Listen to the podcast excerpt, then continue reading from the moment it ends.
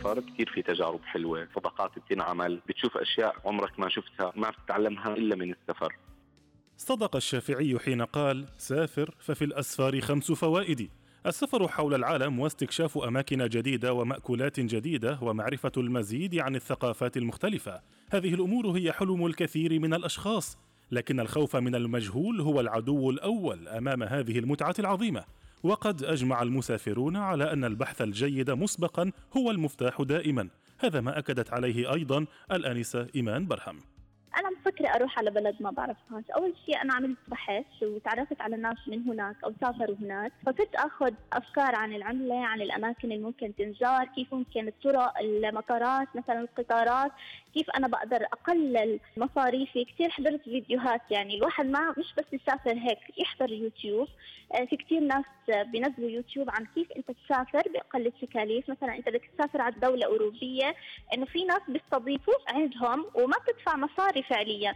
فالواحد يخوض التجربة بس قبل ما يخوضها إنه يكون عامل سيرش كثير منيح. قد تختلف تجارب المسافرين وإن تشابهت أهدافها فهناك من يعود بخفي حنين متذمرا من إضاعة الوقت والمال كذلك وهناك من يعود مثقلا بمخزون من الذكريات الجميلة والتجارب الجديدة وغالبا بتكلفة أقل لأن المسافر العتيد لا يترك مكانا للصدفة إلا حيثما يريد. التحضير الجيد هو بيت القصيد كما يشرح السيد أحمد فريد. كثير مهم. الشخص قبل ما يسافر على هاي البلد يكون عامل خطة زمنية إيش الأشياء اللي بده يزورها.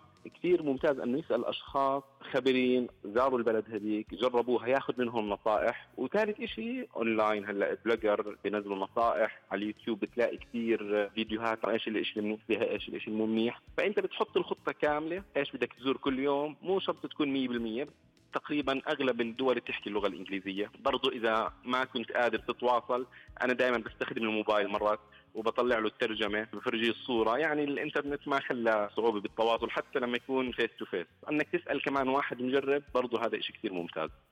أما عن المشكلات أمام المسافرين تحدثت إلينا الآنسة إيمان وربما كان مستغربا أن أبرز التحديات أمامها كفتاة لم تكن تتعلق بمخاوف أمنية بل كانت مالية.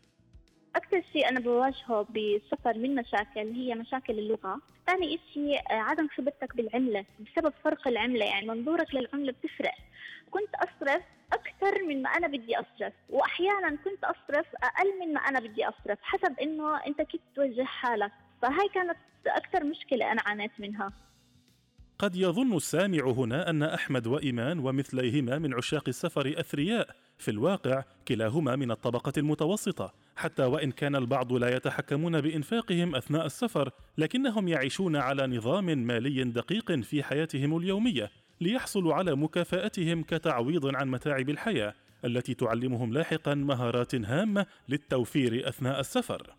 الوضع الشغل دائما متعب لابد أن الواحد دائما هيك يعمل شيء ينفس عن تعبه. فكان لابد أنه الواحد خلص يعتمد موضوع السفر لأنه شاف في كثير في تجارب حلوة كثير في صداقات بتنعمل بتشوف أشياء عمرك ما شفتها ما بتتعلمها إلا من السفر. صرت أدخر مبلغ معين كل شهر أخليه كمخصصات للسفر. صرت أرتب مثلا كل ثلاث أربع شهور أعمل زيارة لدولة معينة أو مجموعة دول معينة. آه، مع الخبرة بتصير أنت قادر تسافر بتكاليف أقل من التكاليف الأصلية من خلال المكاتب. بتصير مثلا تسافر تنسق الحجوزات بنفسك لما تتعلم على الأونلاين. بتبطل مضطر أنك تلتزم ببرامج المكاتب اللي مرات بتكون غالية أو مش مناسبة لك